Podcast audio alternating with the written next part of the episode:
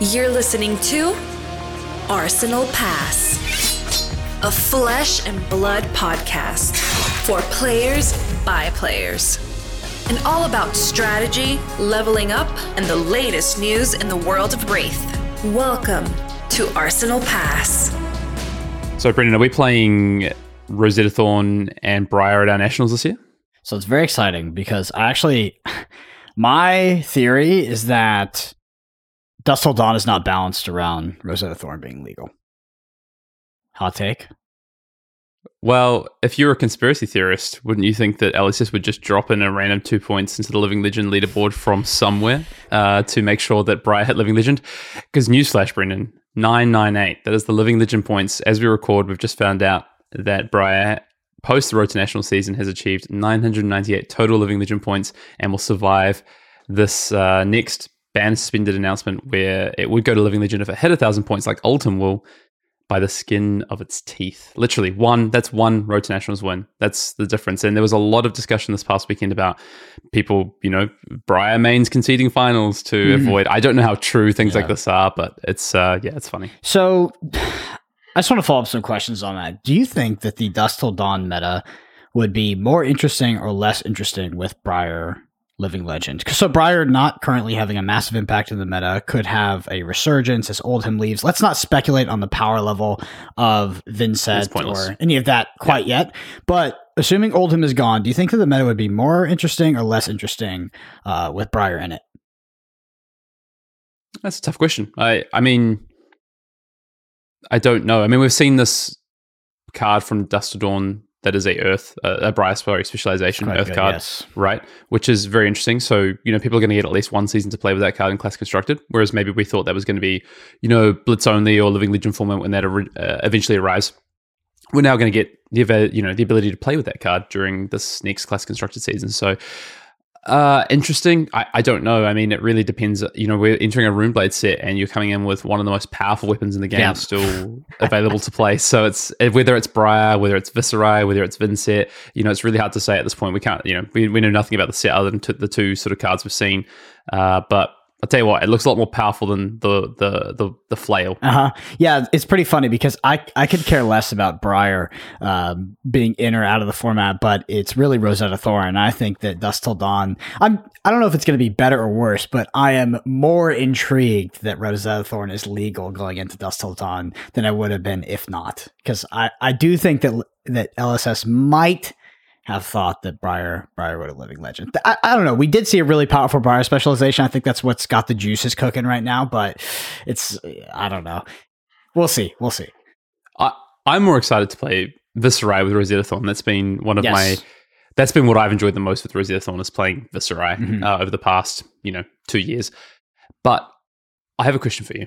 This is not the first time we've seen a hero hit a, you know, effectively one win, a one win and out situation.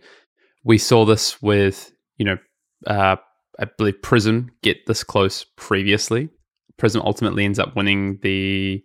Um, is it the calling? The See, calling I, I want to make sure I get this in the Pro yeah, the, yeah. So, I guess my question is: is is the Living Legend format in need of another, or sorry, Living Legend, sorry, system in need of a another immediate sort of overhaul? Is this point system? Mm. You know, I heard a lot of talk this past weekend about Briars conceding, about people putting bounties on Briars to get the the Briar to the points to get it out of the format. This kind of manipulation of a point system because it only goes to the winner, the these two Living Legend points. Mm. Could this have been done? You know, is there a potential this could be done in a different way? Should Living Legend be split across the top four heroes, across the first and second heroes? You know, is this sort of a, a I don't say a gameable system because I guess all systems can mm-hmm. be at some degree, but this this also feels like maybe it's not quite a right system for what we're trying to achieve here with Living Legend.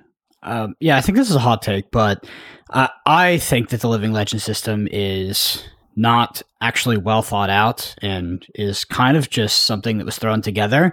And we're just kind of running with it despite the game scaling to you know different sizes, right? Where we were when this iteration of Living Legend came out versus where we are now is wildly different in terms of the number of events that are taking place and how fast these things can actually rotate out and when they're rotating out, right? There's not a true science to taking heroes in and out of the format. It kind of just happens, and you can see that system potentially break down.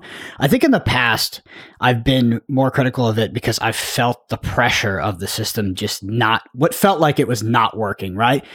But I will say, despite the architecture of current the current state of Living Legends seeming to be sort of just tossed together. I do think that so far in Flesh and Blood, for the competitive scene, Living Legend has resulted in the best changes in the formats that we've seen so far. Like most of the formats that I've seen have an overhaul.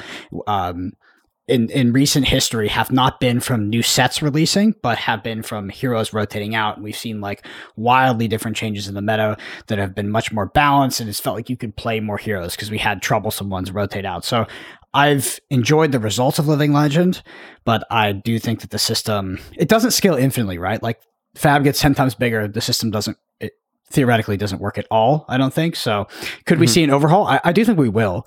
I think that it's the whole entire idea of Living Legend has been a developing system literally since the inception, right? A lot of people don't know this, but the OG Living Legend was one of the clunkiest, just hilarious things that LSS has ever created. Basically, the hero would have to win like 10 events, and it, it didn't matter if it was limited or constructed, and mm-hmm. it would mm-hmm. get the one Living Legend point, and you would be, your name would be put on the website with some blurb about the tournament, like like it was hilarious, right? But it's been overhauled, I think, two times since then, maybe even more. We've had some things tweaked around, values, etc. So yeah, uh, I know that was a bit of a spiel, but I do think that the system is not in its final form, and we will see changes.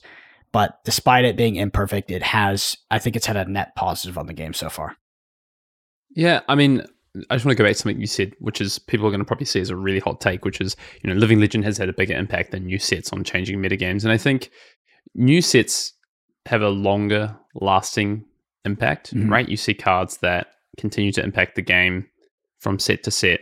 Uh, and I think in the case of outsiders in particular, you know, for for certain classes, they definitely have a much bigger impact than than what Living Legend and a rotation of a hero can do. Look at Ranger, for example, right?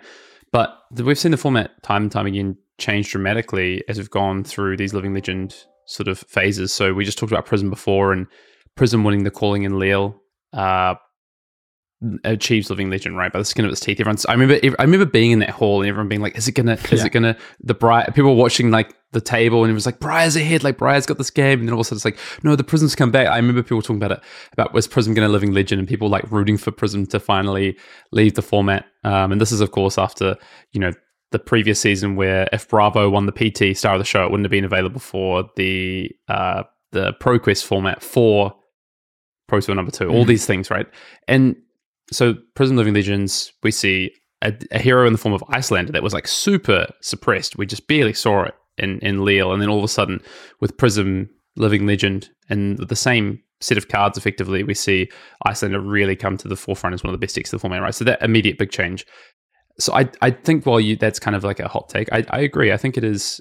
It just might not be as intuitive as people think in terms of the way that that works, but it really does massively shake up the format and give big changes because a lot of decks or strategies just aren't viable because of particular heroes. And I think Oldhim Living Legend was going to always have more of an impact than Briar Living Legend anyway. I think. Mm-hmm. I mean, obviously it's hard to say with Dusk Till Dawn and what that set might do to the format, but Oldhim Living Legend is a huge impact to what the format can and will look like. I think as we move move forward into this next season. Yeah, two things. One, do you remember the roar in the in the event venue at uh, in Lille when Prism won that calling? It was it was I think it was the loudest noise that occurred that weekend, right? People were so invested in Prism Living Legending and watching that calling final match. It, it, got a lot of publicity. It was it was like it was a big deal. Um, outside of that, just kind of zooming out to like uh, flesh and blood holistic design, like the, I don't know how I feel about Living Legend in terms of how it affects card pools and people's sort of viability to play the game based off their collection. Because due to Flesh and Blood being a hero based game, I know there's a lot of people that sort of ha- take on a more role play aspect or just like to specialize in a specific hero. And I'm not sure how much or just how much I like the part where, you know, Prism rotates out and this massive card pool. Like, you know, maybe someone is literally just a light illusionist player. They might identify as a Prism player, but they just have light illusionist cards. Prism rotates out and then they just can't play with the cards for like a very, very long time.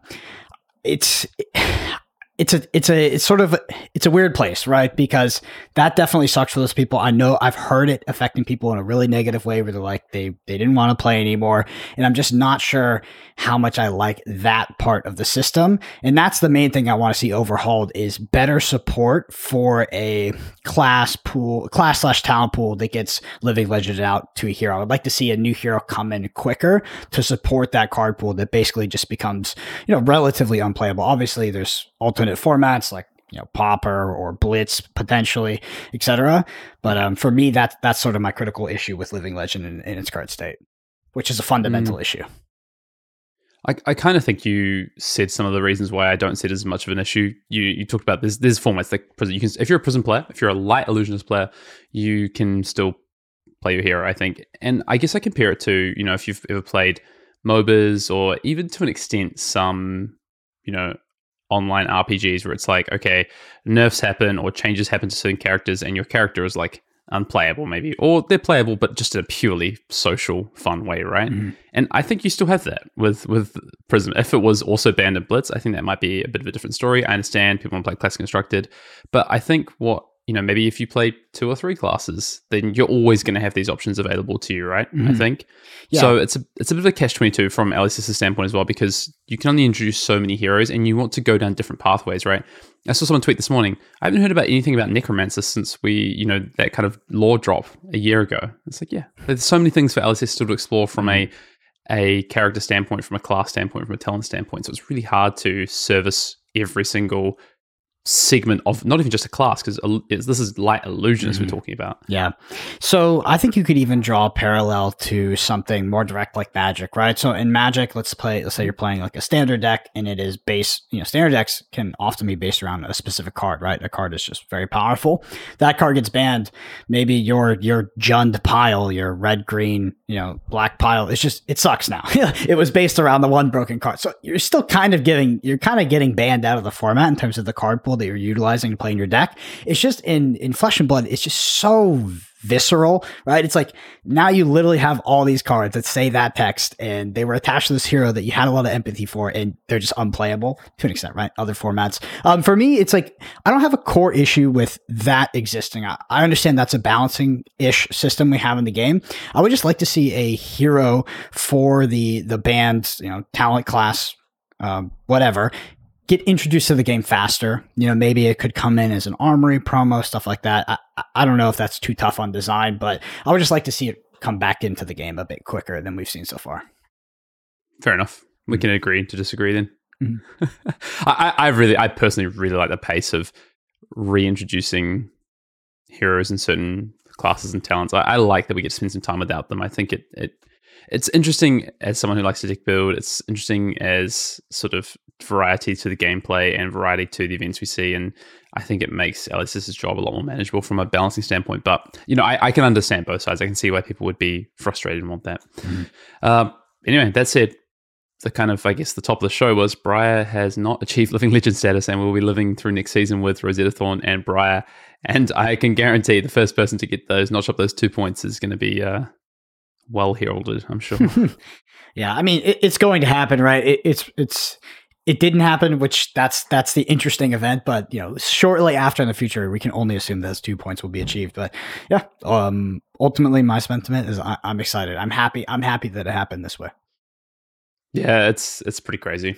uh, I guess we'll. I guess well, first of all, episode 113 of Arsenal Pass. Welcome to the pod.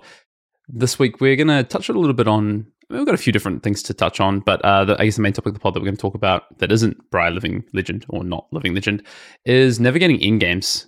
Uh, the more that the formats have, I think, started to slow down. Brendan, we've talked about this a little bit over the last couple of pods. You know, the dominance of decks like Oldhim, the rise of decks like Dromai, uh, and a lot of interesting, you know, Assassin coming into the format as well. These decks that grind out games, and a lot of interesting matchups that we've seen over this past classic constructed format. Things like Oldhim versus Dromai, Lexi versus Assassin, Lexi versus Oldhim, Rune Blades versus Guardians. Um, we've seen this kind of really interesting second cycle, a meme as it was once in mm. Arsenal Pass history, Brendan, the second cycle. We've actually seen it be super relevant in this most recent classic constructed format. And we're going to talk about how you navigate these endgames because it's kind of like one of our favorite things that has never come to fruition, really. And, and here it is. Yeah, Flesh and Blood. Uh, Flesh and Blood in general is a game where um, you have to play to win, and I, I know that sounds really funky, but it, it, it's just not one of those games where you can kind of just play hand to hand, completely abstract from the rest of your deck and everything else that's going on and win, right? Like all of these different factors matter and they start to compound as you move from the early game to the mid game to the end game. And the, and the choices that you've made in the previous sections will, in, will sort of impact the later, and you need to be planning that from the start of the game. Mm, tell that to the firemains during uprising. Well, that yeah. Well, yeah, some decks, you know, maybe they get away with it. I, I, think we've seen through a lot of periods of Flesh and Blood that you've been able to get away with that uh, more so than in others, and I think this one is particularly one where you you might not be able to. You know, I think there's a lot more diversity to that. The power level has definitely decreased mm-hmm. set over set. Right, uh, we've seen powerful heroes be effectively banned or, or hit living legend, and yeah, this format is very very interesting. Even the most you know explosive and aggressive deck in the form of Lexi still has a lot of nuance and plays a lot of games that hit second cycle uh, because of the rate that it goes through its cards and because of sort of the ability that decks are looking to defend Lexi with. So we're definitely going to talk about that. But uh, I guess first of all, week in flesh and blood. I mean, I can sort of start. I'm I'm flying out to Singapore tomorrow, mm-hmm. Brendan. So very excited to to be back in Singapore for another calling. Uh, I mean, the last calling Singapore was only seven or eight months ago, I think. Uh, what nine months ago, prior to Lille. So wait, no, that's longer than that. When was Lille? Almost a year. Anyway, I don't know. back in Singapore. Sometime in the past, right? It's like almost twelve months now because it, it closes around twelve months when we go back to Europe for the Worlds, right? Very true. Yep. Yeah. So uh, back to back to Singapore. Really looking forward to it. Such a cool place. One of my favorite places I've been to, it's just as a, a destination, mm. but also to play Flesh and Blood. The community is amazing. Last time I was there, I got to hang out, play uh, some like UPF at a local store, uh, hang out with some of the Singapore community, and um, yeah, the, the, events are great. Looking forward to this on Friday. There is a a Monarch sealed event that James White's going to be playing in. Mm. We'll be playing that, looking to, I think it's called like Take Down the Monarch or something like that. Uh, I don't know. But anyway. it's going to be a, so- a, a, soft field. James James is a bit washed up these days, I think. No, I'm kidding, James. Hayden, um, you're attending the calling Singapore. Obviously, that's where you're going. Mm. Zero to 10, where would you rate your confidence in your possible, your potential to win that tournament? I mean, I'll always give myself at least a seven. You know. Okay, but, um, okay, seven to ten. Where do you where, where do you rate yourself? Uh, I feel pretty good about this event. I think in terms of preparation and, and, testing, I've been able to do some good amounts of testing, which I feel like I haven't really been able to do for any events in sort of the past year. I would say maybe my nationals back at the start of last year, I was able to prepare quite. Uh, it was quite a succinct sort of testing process. I was able to, you know, lock my deck in early and test the things I wanted to, and I've kind of done something similar a little bit this time, um, and just learn matchups, learn the deck I'm going to play, and that feels a lot. That's the sort of way that I prefer to to prepare and and be ready for an event, as opposed to, you know, last minute sort of changing decks, changing deck lists. I think me and Brendan we've talked about this a lot. The kind of impacts this has had on our sort of events in the past makes them like, exciting. Well, I was thinking Pro Tour Lille, but uh, which is a bit of a wash for us, unfortunately. With you know, I, but again, that that was very different to I think how we prepared for Worlds. So yeah, no, I'm I'm looking forward to this event. I feel reasonably confident. It's going to be a really tough field, and there's a lot of international players coming in as well as a, a really strong uh, SEA community. So um, of course Singapore itself with the players there. So yeah, no, I'm I'm really looking forward to it though. I, I can't wait to kind of get there, and it's only seven hours on plane, so I'll uh, I'll entertain myself. You know what I, I did actually is I I down I got my Switch out. I haven't played my Switch in like mm. a year. I downloaded Skyrim, Brendan, and Skyrim, uh, Skyrim. on a Switch. Yeah. What the hell? hey, it, it runs alright. You know, that's wild. Ugh, that's crazy. Yeah, I think that tangent, but some of the stuff you can do on Switch is crazy, but what people are doing on Steam Deck is even even more wild. oh yeah, like it's not full fledged games on that. Um, yeah, crazy. All right, yeah. So my week in Flesh and Blood, Absolutely nothing. Hey, there's a few times in your life, I think, as you progress through life from infancy to old age, there's a few times in your life occurrences where you will appreciate the power of modern medicine. And that's what I had. So I had a I had a kidney infection, and then I had the antibiotics were not the right ones, and I switched. And Jesus Christ, that was one of those painful things I've ever gone through in my life. That was legitimately terrible. so I am better. I am better now. But oh my god, I, I I've been sick before. Everybody's been sick, right? And you take antibiotics, you feel better. But this was this was like true pain, and Hmm. having an out, something that actually made me feel better. I, it was just it was I had a revelation. I was like, wow, I'm so happy I live in the modern day. Holy shit. It was it was tough, dude. Um but yeah, better now. And yeah, I mean, I still don't know what I'm doing for nationals. I, st- I still haven't heard anything. And I still know through like whatever back channels that I have access to that they're still trying to figure it out. So I, I don't know if I'm doing coverage. I don't know if I'm playing. Um, still kind of a toss uh, toss up. I think if I do play, um, I'll probably I'll probably play Kano. play Kano to be honest. It looks it looks pretty powerful, and yeah, I, I'm at that stage, Hayden, where I think uh, I think I'm getting close to. I want to play the decks that I just really enjoy, even at events like this. Mm, Yeah. So that- boomer fab. I was going to say that's that's that's leaning in, but um, I mean, we'll see how good Kano is with Dust of Dawn and and kind of what the format looks like. Uh, you know, I Can't get really any worse, right? Like, no more. well, I really considered playing Kano for Singapore. It's a good deck. I mean, So- it's a good deck. It's uh, we we were talking about it. I was gonna play it. I was gonna play it this past weekend in Rotana, but yeah, we are It's a good deck. It's a good deck. But yeah, things surely can't get worse. They can't print more Oasis Respite. No more war, Ward. Surely. Wow, Well- more ward. We already know there's more ward. Uh, anyway, uh, on to the news, Brendan. I mean, top of the news on our list was is we just said is Briar a living legend? The answer is no, so we can move on. Final week of Road to Nationals happened this past week. I think there is one more week for parts of Europe because they missed out uh, on one week was calling Antwerp. So Road to Nationals swiftly wrapping up. I'm sure from there we'll see invite lists to nationals. People who are trying to get on XP, the XP cutoff is uh, is upcoming. People will know where they stand when it comes to making sure they're in for their national championships. Which I mean, start very quickly. I mean, it's we're in mid. Well, wait, wait, early, I guess, but soon enough we'll be in mid June, Brendan. Then we've got Dust of Dawn releasing in July. We've got these uh, these Monarch events, War of the Monarch events, which are coming up as well before the release of Dust of Dawn. And then we basically hit into the Road to National season in August. So it's coming around very, very quickly. Um, Singapore is on this weekend, as we just talked about. Uh, there is coverage, I believe, for Singapore. Mhm. Um, I'll probably tweet out a link. I don't. Yeah, I, I, don't was know gonna say, do we know who's doing coverage? Uh, I'm assuming it's not going to be on Legend Story Series or Fab's channel. So it'll be on. No, I think it never is, but that they will. I think it might be One Two Juice, who are a uh, Singaporean-based uh, group of content creators who I think are doing it. I believe they're casting it, so there will definitely be coverage somewhere. We'll, we'll post a link on Twitter. Maybe Brendan can reshare that as well. If you don't follow me for whatever reason, only follow Brendan. Sounds like a mistake. Yeah, though. if you if you Uh, saw our Twitter our Twitter numbers, you'd realize that everybody that follows me also follows you. it's like literally the it same. just ticks up. Yep. Um, uh, what else was I going to say about Singapore? Oh yeah, come say hello if you're going to be there as well. Really looking forward to to catching up with people. Um, Six thousand subscribers is just around the corner, Brendan. We're almost there. So if you are, you know, maybe you're not subbed to the channel, maybe you're listening on Spotify. Do us a favor, jump across to YouTube, hit us a sub, hit us a like on the video. It means a lot to us, and we're about to yeah, Stand up and headbutt that subscribe button, karate chop that like button. Help us get to six K. What have you been watching? I don't know. so you got to get the people going. If you're excited for Dust of Dawn, War and Monarch events are happening July 7th to July 9th. I'm definitely going to be playing one of these. There's some cool uh, cold foil sort of prizes, and um, the rainbow foil art extended Herald of Ravages is available. Have those been given out before? Were those content creator ones? There's been so many Herald Yes. arts. I can't remember.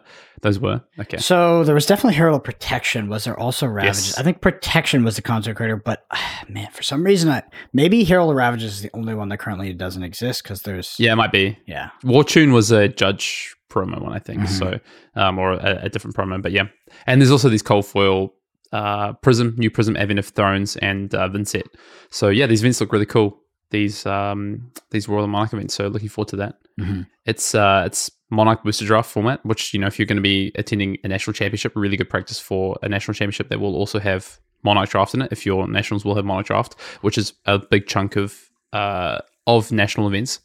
So yeah, definitely get out. I mean, I'm I'm literally going to be I'm going to go to as many as I can just because it's great, great practice for upcoming national season as well. And finding people that want to draft all the time is really hard. So any events that are draft, I think, are always worth sort of getting to.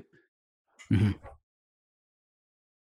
Battle Hardened Baltimore. I want to ask you about this. This is happening next weekend. So Singapore this weekend. Battle Hardened Baltimore is next weekend. I didn't know, Brendan, but this is a team event. Yeah, it's a team this event. Outside is team sealed and top four team draft.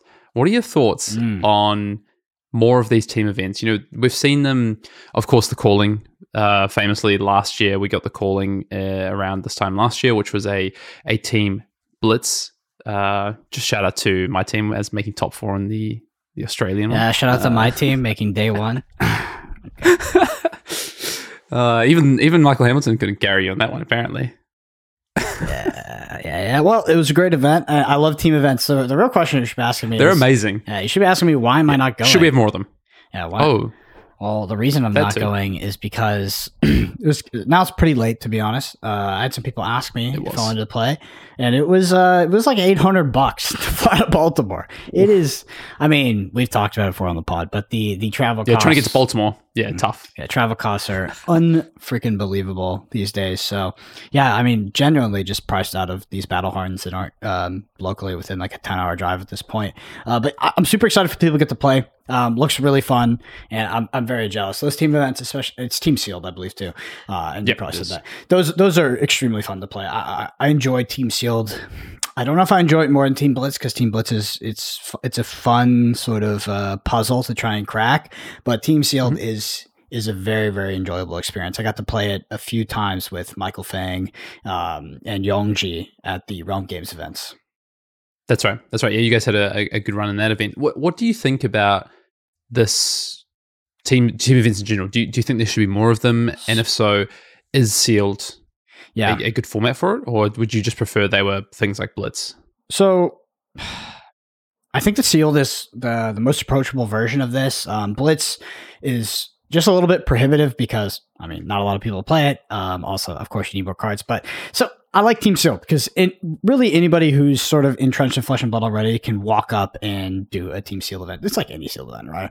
I love team events. I think they're great for the game. I wish there were more, but I I understand and empathize with team events being maybe not the best for the entire community because Mm-hmm. we i think that you and i we would have people to play with every time if we want to go to a team event um, just because we've been in the game for a long time and we're content creators that's how it is.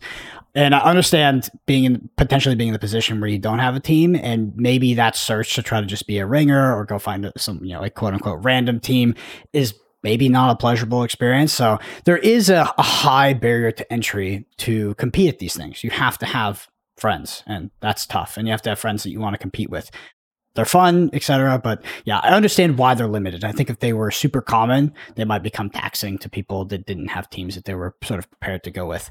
Uh, but overall, they're from from my personal experience, they've been my favorite events so far. Mm-hmm.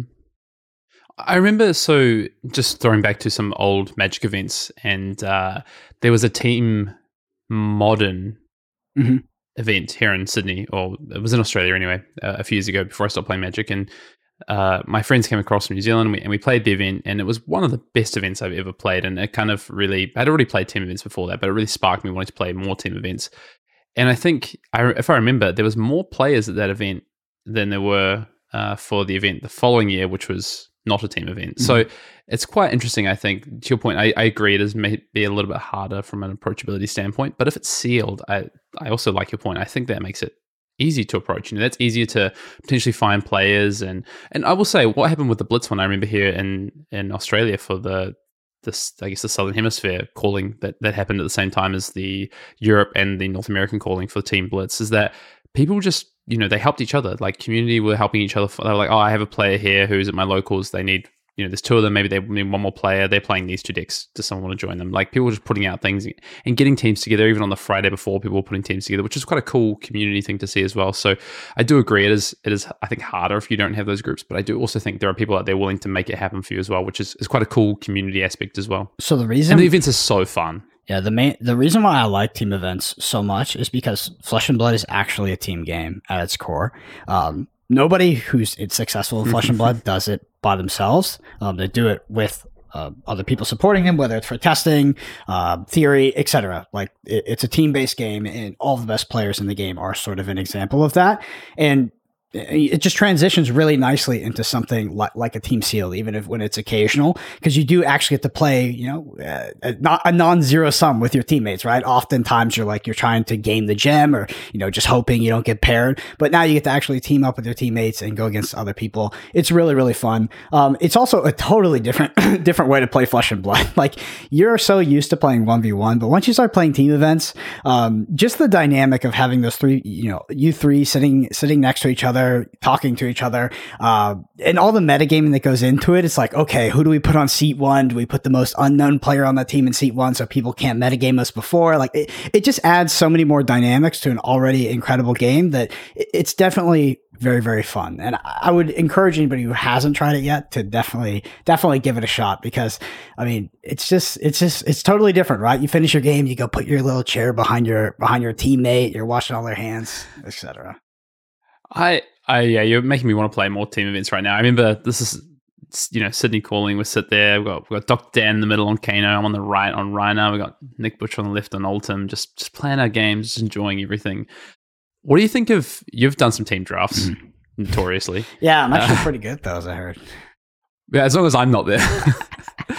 what is your thoughts on a, a top four team draft as the kind of like? Do you think team draft is a thing that can work sort of at um I mean at, at, a tier two event at least in the form of something like a battle hardened? Oh, to be honest, Hayden, I don't know because I feel like this is something that might be outside of my wheelhouse. Like I'm not anticipating what variables make this not competitively viable because in my mind, playing it at a casual level, even playing it for money matches on like day three of a tournament or something, mm-hmm. um, I think it's a great format. It's, it's, it's my one of my favorite formats because there's there's so much more metagaming that goes into it and strategy. It, it's very very fun. Uh, so it seems like it could transition into a competitive format format for me. But I'm assuming because it has, I've never heard of it being officially supported that there maybe is some pitfalls to it from a competitive integrity standpoint. I don't know, but um, enjoyability wise, hell yeah, it's better than Team Seal in my opinion. I think if you've got competitive players playing this on the regular and wanting to play this format, it's probably a reason to at least investigate it. So I think that's what LSS is doing. It'll be interesting to see how this event goes. So yeah, Battle Hardened, Baltimore, team sealed and two top four team draft. Um, I guess last in the news, Brendan, just want to give another shout out. I don't, I think we talked about this briefly on the last pod, but uh, we did a Patreon pod last week uh, that referenced uh, Cathartigan's Gorganian Tome on YouTube's video around Flesh and Blood is a fighting game. Which, if you haven't seen that video already, go check it out. Um, I think one, I think I retweeted it on Twitter as well. But anyway, it's a it's a great video. And also, if you're if you're looking for our latest Patreon pod, if you're a patron, then we also covered that. Mm-hmm. And tell me why Kano's not a grappler because he's the number one grappler in Flesh and Blood. On to the Commander Cookout. Speaking of Singapore, we, we never do these creative lead-ins. I, I don't think anybody knows this, by the way, but all those Commander Cookout, those BS lead-ins you've heard for the past two years, yeah, those are never rehearsed. Those are just done live. That's why sometimes we come to the section, I'm like, oh shit, what am I, what's what what about Singaporean cuisine can we can we spice into here? I don't have anything this time, but I'll have something next week, Hayden. Uh, what do you have for the for the question? I'm off to a hawker's fall, aren't I? Uh, this week's question. So, if you want to get your questions in for the Commander Cookout, please do. We had a, a, flood of questions over the last two weeks. So, we, we have some amazing questions, uh, sort of, I guess, back catalogued over the next few weeks. But at some point soon, we'll probably we'll probably dive into another mailbag as well. So, if you do have questions that you want read on the show, uh, please please send them in. We we love getting your questions, and there's been some really interesting questions that have come through. This one though, interestingly, Brendan, this is this is the question that had the most, uh, uh, I guess, thumbs up or likes or upvotes, whatever you want to say, oh, really? on the last week's YouTube video. Uh, and I thought quite an interesting question, a little bit fun, a little bit shorter. We've had a, a pretty big lead into the show here. The question is, and it comes from uh, Michael on or Mikkel, I guess. Based on Hayden's professional fashion background, if Fab were to make merch, how would you envision the designs? Brendan, I even prepared one for you today. I even um, wearing the Arsenal Pass mm-hmm. jersey. You should see the T-shirt. The T-shirt looks way better. Uh, yeah, yeah. The T is better. It, yeah, it's so good. The T actually has got a great fit. Um, sorry, I interrupted you. Based on Hayden's prof- uh, professional fashion background, if Fab, if Fab were to make merch, how would you envision the designs. I think you should just change this to if Arsenal Pass it was able to, was to make merch commercially well, available merch hey, at that. Two things there. Firstly, uh, I guess if people do want we, we actually made some teas. We gave some away. Um, we wore them at the last event. If people do like what we did, we we might consider putting these out uh, available for public sale if people do want them. So let us know. I mean, this is the jersey, as I say. I wouldn't redo this one. I think I would do it slightly differently. If you're watching YouTube, I'm holding it up right now. I'm wearing it. it has a print on the back, which mm-hmm. I don't know if you can really see. Yeah, we also have a new. You can see that print, but we have a new logo now. We basically repurposed the limited time only one. I think that's going to be mm-hmm. the Arsenal Pass like logo moving forward. It's it's much cleaner, uh, much more minimalist. I mean. if you're listening to this and you would like your logo right next to our logo on that t-shirt, just hit us up because you know a good, a good sponsorship is a is a great reason to to run a to create some merch. Honestly, the main reason we haven't done it for anybody that really wants that stuff is holy crap the logistics oh my god. Oh man they are not fun. They are not fun. Yeah if in logistics anyway quick question. I guess the the answer to this question is i think what I think LSS have started to back into more, and you're seeing it more and more with the sleeve design in particular. So sleeves available for sale, these Dragon Shield sleeves. That's kind of the biggest merch they've done so far, mm-hmm. right?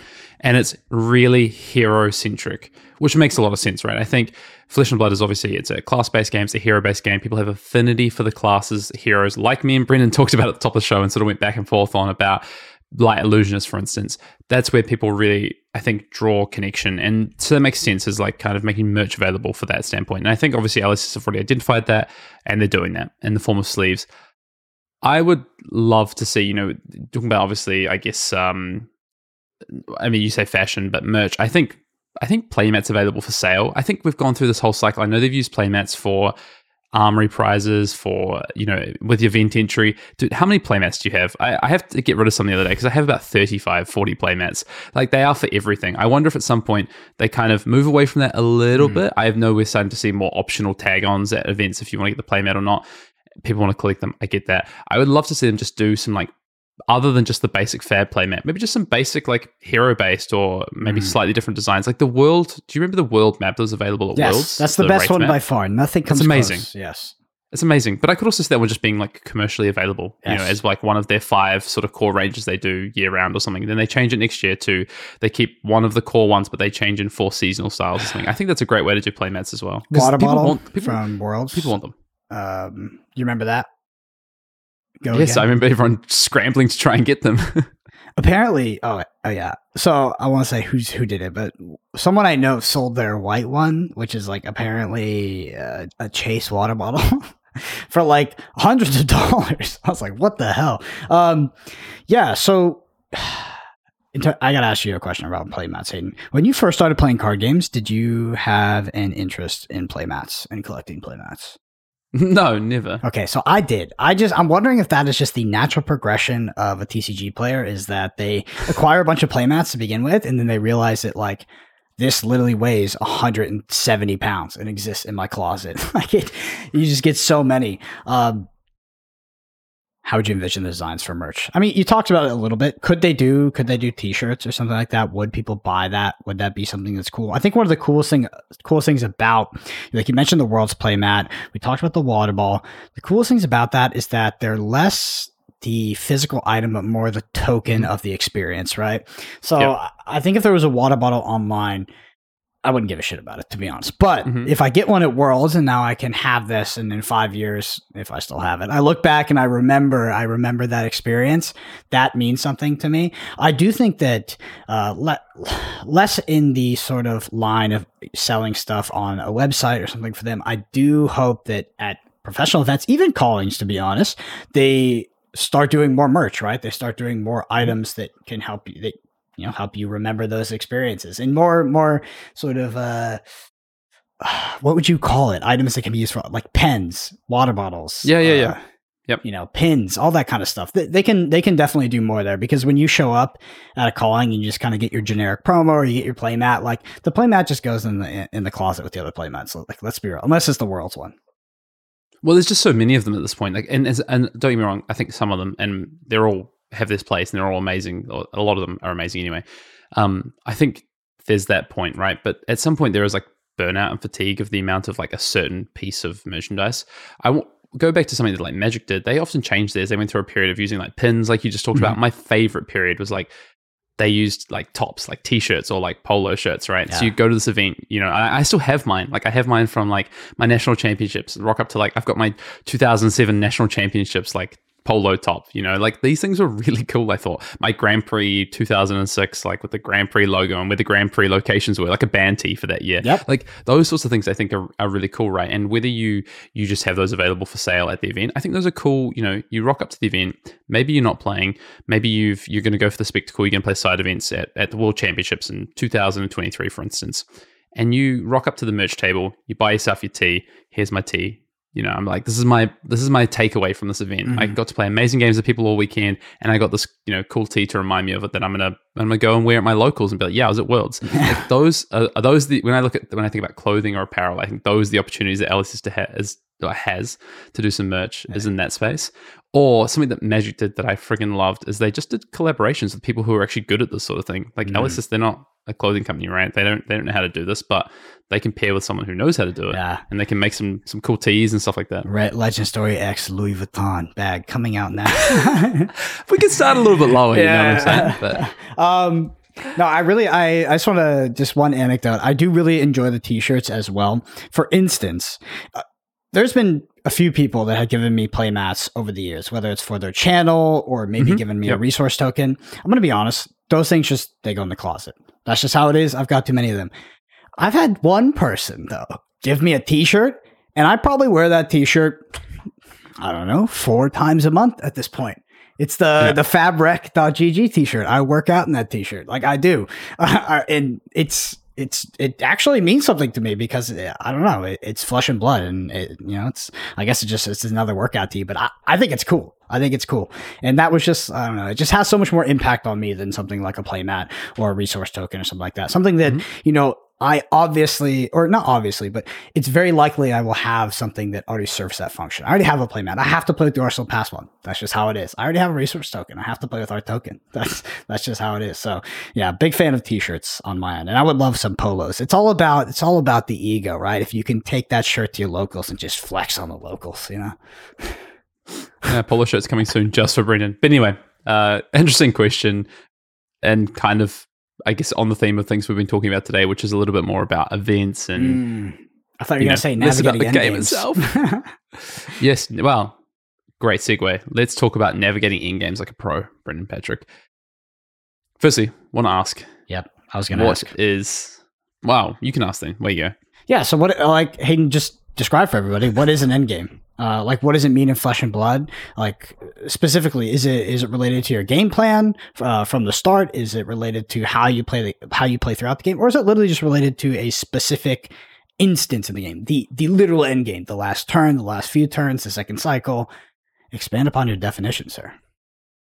Yeah, I think it's a it's actually a really hard thing to nail down exactly when you transition to the end game because people have different definitions naturally. It depends on the matchup you're playing in the deck. But I think one of the best ways you can define what is an end game in Flesh and Blood is basically when either hero, so either one or the other or both, are within lethal range, basically. So Mm. where damage is going to come in at any given time that can deal or present lethal. That is what I think is an end-game in Flesh and Blood. So I can give an example of this, right? Um, you're playing a, you know, you're playing an Outsiders limited match, and uh, you've gotten both players have gotten below, you know, eight health. Now both are within this kind of potential lethal range, and you're entering into an end-game of of, of what the the match could be. The uh, you know, take a, a more extreme example. You're playing class constructed. You're playing Kano. Nah, you got your opponent was to 27 life, as Brendan likes to say. Or you could be at 27 40, life. double double lessons. Sure, is, sure. uh, Hey, hey, hey, hey. Let's. but if we're, you know, maybe they're playing AB2, we're being a bit more realistic about it. 27 life. Now you, you've got your Wi-Fi set up. You're into an end game. You're playing an end game. Is your opponent playing an end game? Maybe not, right? So, and that's kind of what I think also matters is that an in game isn't doesn't encompass necessarily just what is happening for the the table. It could be a little bit one sided because also some players might have a particular end game and that actually might be a mid game for another player. So it, it really can kind of depend. But I think that one of the best ways to to put it is that you start to enter an end game when players are in this lethal range of life totals, um, and or also into the second and third cycles of their deck, starting to move through towards a very rapid end to a game for potential fatigue reasons. I just I, I love the, the the idea that you sit across from a hero and the end game starts when the when you roll when when you flip the hero. Um, how do you win them? Like, what's talk to me about what we talk about you know end games being represented differently in different heroes, right? Maybe Fai not mm-hmm. being a sort of end game oriented deck, but then we have a deck that's very popular right now, Oldhim, being something that's it's basically built around the end game. How can you exploit your understanding of end games and how can you how can you win them? Like what sort of end game situations are we looking for? You know, based off our own deck, our opponent, um, etc. I think the first thing to kind of recognize is that you just said, you know, does Fai have an end game? I think the kind of the the bigger question before you even get to like how do you win them is like, does every deck have an end game? And are they built equal, right? Mm-hmm. Like we just gave an example of like an outsiders limited match. You know, both decks have probably pretty similar end games. It's a pretty linear format. It's not like class constructed where you bring your own deck and strategies very massively. There's three classes in outsiders limited they all have to operate off the same or close to the same card pool, at least share a card pool because of you know generics, etc. So it's a bit more linear. But when you talk about something class constructed, you know, you spoke about Fai. What about Fai's end game versus something like you know Oldhim's end game, and they can look very, very different. But mm. ultimately, they both have end games. It's just that the pace at which you reach your end game could be a lot faster. Fai's playing an aggro mirror. The end game could start anywhere from turns two, honestly, through to three, four, five, six, right?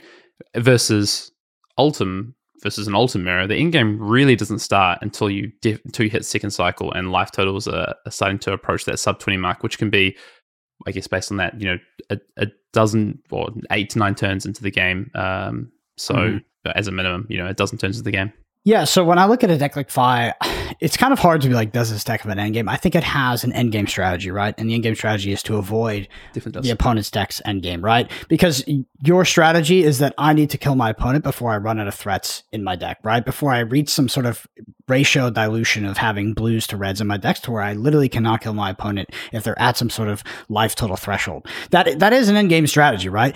But your core strategy is really avoiding the what would traditionally be seen as the quote unquote end game from an Oldhim deck. You need to win before then because you do not have enough you don't have enough resources or gas to get through. You don't have some recurring threat, whether it's a Dread Brutality, which is going to be legal, or something like Kodachi's, etc.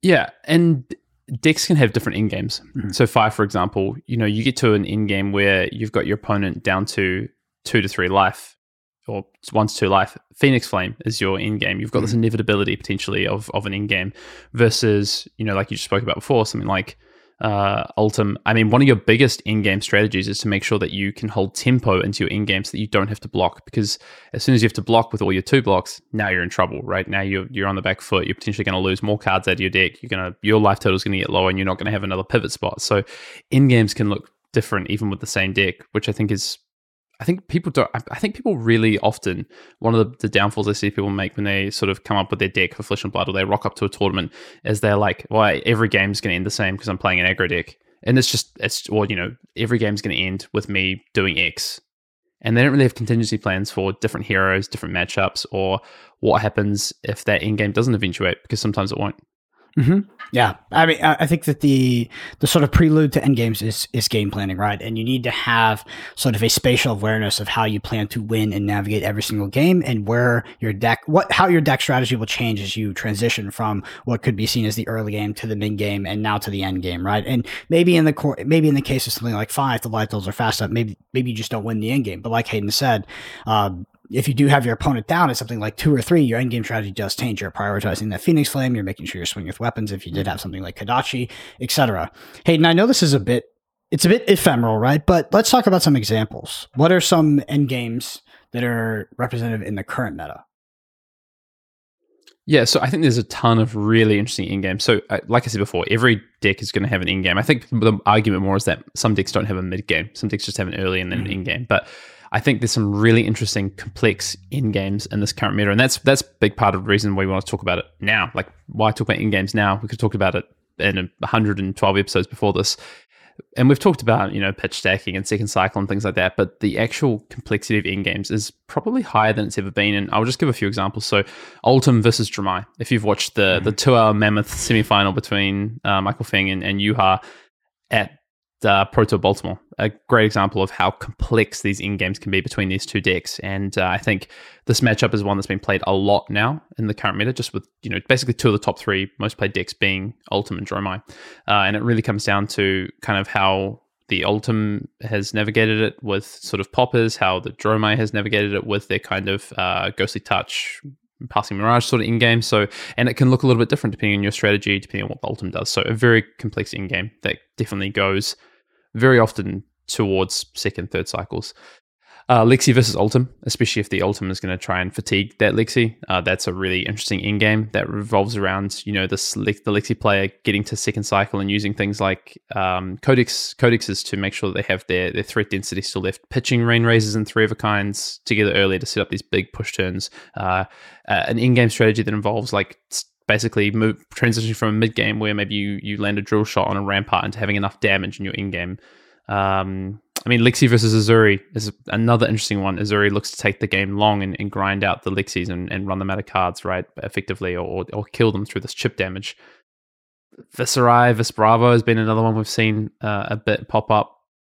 Katsu versus is Oldhim is, is another one as well. I mean, that's a, that one I think is really interesting, and we haven't seen as much of it, and we won't see as much, obviously, with Oldhim Living Legend. But you know, these Katsu decks have this access to this inevitability now with um, uh, Dojo and the sort of timestamp McGinty line that people are playing to just shuffle in threat density. So traditionally it's like Katsu, you just run out of threats, and now you have all this way to like just continue to keep threat density. So um, yeah, there's a lot of really interesting end games in this meta, and, and, I think we haven't seen this before. I mean, if I throw back to some previous metas, you know, it's like dash control in the end game, or uh, maybe the Iyslander versus Oldhim end game, but they were they were a bit more f- they were fewer and far between I think and now there's there's quite a lot of really interesting and complex end games in this in this current uh, sort of format. Mm-hmm.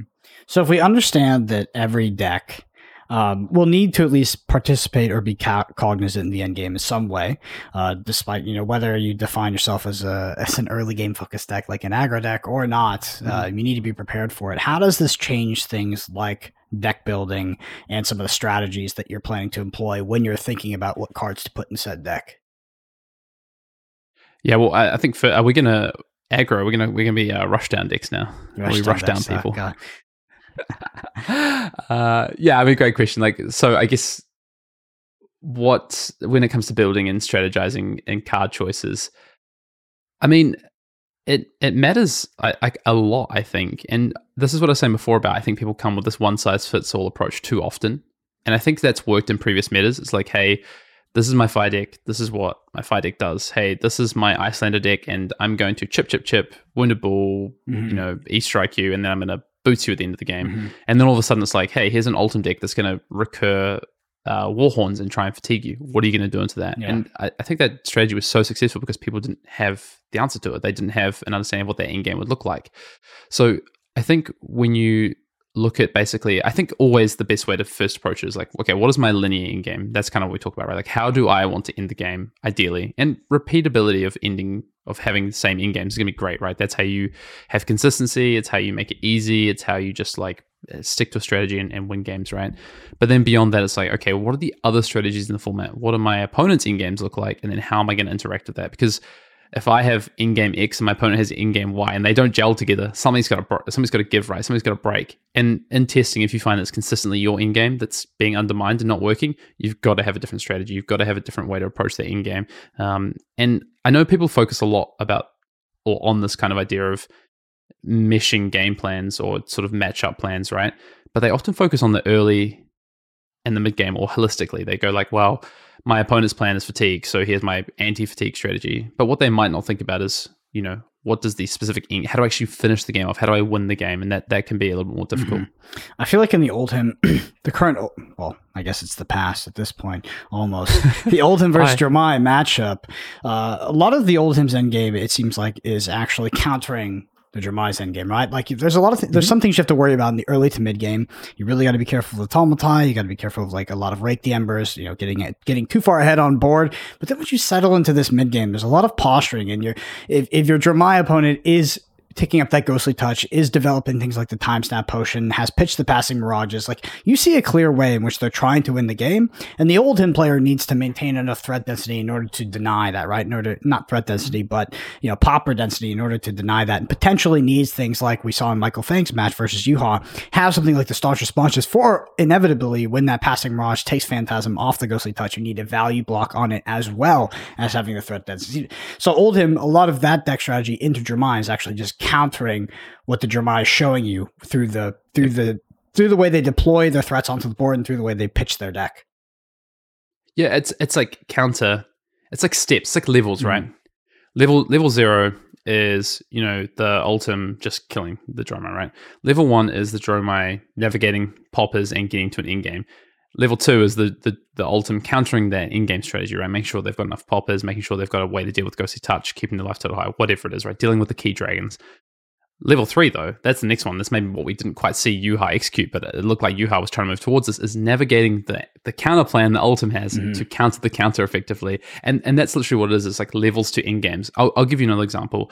Briar versus Oldhim. This is one that we, you know, we played a lot of uh, prior yeah. to Pro Tour Lille. We've really tried to understand this matchup. And it was like, okay, level one, uh, especially as these fatigue Oldhims really became popular, it's like, okay, level, level one is like, as a Briar, you just smash him. You CMH. just kill him. You don't let him. yeah, you just CMH turns, whatever. Oldhim, hey, we can get through these CMH turns and then we can fatigue them. Okay, Briar's response. Okay, the response to this counter or this end-game strategy is making sure that we've got recursive ways to bring back our most powerful threats. So, so tomorrow yeah. we saw rites of replenishment really come to the forefront. Let's go. Let's go to the next stage. Okay, Oldhim. Okay, we need to make sure that we have ways to to counter this. Spinal. So, counter stack spinal. On, yeah, it's like exactly, exactly counter stack on hit effects. Okay, here's here's the next layer in for for Briar. We've got cards like give and take in the format now. These amazing, you know, cards mm-hmm. that can even more recursive power, and we can push really big turns. Oldhim again responds, I'm gonna I'm gonna pitch defense reactions. So my counter pitch is now my way I'm responding to you. It's kind of similar to the the spinal thing. So this kind of evolution of layering on top of game plans is is literally what end games and evolution of end games look like. And that's what they that's what they are in Flesh and Blood. Even if people haven't necessarily identified this or they don't talk about it this way, that's literally what it is. Player, you know, player A rocks up to an event, does really well in an event, and shows off a strategy that counters something. Next time, people have like adapted to the strategy, they come with a counter strategy. But the person who's a level up from them has thought of the counter to the counter. You know what I mean? They've been in testing. So let's use an example from Baltimore. Mm-hmm. Everyone goes to Baltimore. They go, Lexi is so powerful, right? Here's the Lexi strategy. And this is how they're beating Oldhims with codexes and stuff. The Oldhims respond and go, this is our plan. And then we see like the best Lexis who top eight. I think you have like a counter to counter plan. Lightning Press was like it's like a really big card for that sort of counter plan that people showed up with Baltimore. Um, we saw I think Max have it in top eight as well. So that's we see it in action all the time. I think people just don't talk about the fact that these often revolve around end games. They're like specific situations or cards or things mm-hmm. that interact with um, getting into the end game and doing a specific task effectively. It's dynamic, right? Like it, it, it is dynamic. dynamic. and I think flesh and flesh and blood is in relation to other card games. It, it is the card game where you play against you play against your opponent the most, less than you just play your deck, right? Decks just mm-hmm. don't tend to win by themselves. Of course, there are outliers, but most of the time, even end game is where it is most important. But through the early game, the mid game, and the end game, you are reacting to your opponent. You're adjusting your strategy based off what your opponent is doing. You're sort of reading into what so their turn to turn plays, right? And if you extend into the end game, you get into deeper territory, right? Now you're you're seeing you're seeing perfect information on their second cycle or close to, you know, crown of seeds, sink below, maybe not perfect, close to, and now you can manipulate your own deck as a way to counter that. And the the levels I guess technically, or not technically, but they would seem to go infinitely deep. But at some point, it's yeah. like your game plan is is able to beat what your opponent is trying to do to counter you, and you sort of come out on top on this loop. And yeah, it's very, very.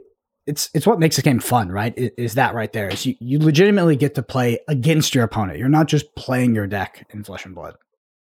Yeah, and I think it's more prevalent, or at least it's more tangible when you get to these formats where you have second, third cycles, because now you're able to you've got this element of strategy that wasn't available mm-hmm. for an end-game prior because end-games were a lot shorter they arrived sooner in previous formats i think one word of warning i want to give though is that if you're taking this approach or kind of thinking about what we've talked about today in terms of navigating end games, one thing I think people can do is they can swing the pendulum too far the other way and they get so focused on like this iterative yeah. sort of idea of end games that they show up, they go like, okay, this is how I'm going to count them the end game. Oh, my opponent's just going route route one and just going to destroy me, and I I'm not ready. I have an example because I've just I've very go, very go recent example. So in the Realm Games tournament in top eight, there was Kano, um, Kano versus Lexi, Yuanji Leon Lexi, and the Kano player Oh, I forget. I forget uh, their name because they actually went by a nickname. Um, they told me and I forgot. But you see the Kano player turn zero, get energy potion onto the board, and it looks. You know, you can tell by the posturing that's done over the next one, one to three turns that there's likely a wildfire in Arsenal. And then you see the Kano player proceed to pass take damage, pass, take damage, pass. It's because that they realize with energy potion, with having access to 15 resources with energy potion and spellfire cloak, that they can play double, play Aether Wildfire, potentially double Wildfire if they find it. But more importantly, Wildfire, Lessons in Lava, go find, Lessons in Lava, go find, Blazing Ether, and that's 40 damage, right? And the Lexi player has access to Arcane Barrier 1, and if the Lexi player overextends at Arcane Barrier 0, that is a 40 damage combo. We see the Kano player hyper focus on that end game. Game starts, see correct cards, end game is now in effect, right? We talked about that potential against Kano. Mm-hmm. But due to focusing on that end game, right? And the condition, the variable is just too unlikely. The, the Lexi player must have zero cards to pitch to Arcane Barrier to die from 40, which was the life total. We see the player ultimately lose that game. Um, because like you said, they went they went a little too deep, right? They saw the win, they saw the end game, but you cannot it, it, you could not reliably have the the Lexi player meet the the said conditions to win that game without first putting on pressure. Right, that was sort of the key metric that was that was sort of uh, for, forgone when we when we employed that strategy. So there was no pressure, there was no tax mm-hmm. on the Lexi player's hand.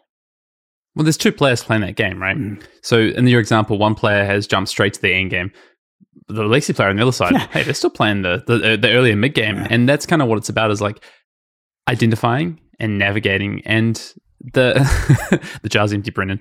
The the Lexi player might have also identified that hey, look, my my Kano opponent feels they're at their end game right now. My sort of my current situation is that that's not where we're at. Yeah. We're very much in the middle of this game for me. I'm going to continue to apply pressure while denying their end game, which is something I'd love to talk about to sort of wrap this up as denying end games. And then we, I'm going to get to my end game, and then my end game is going to line up better into their end game because I'm, you know, I've done XYZ for instance. So yeah, it's a really interesting concept.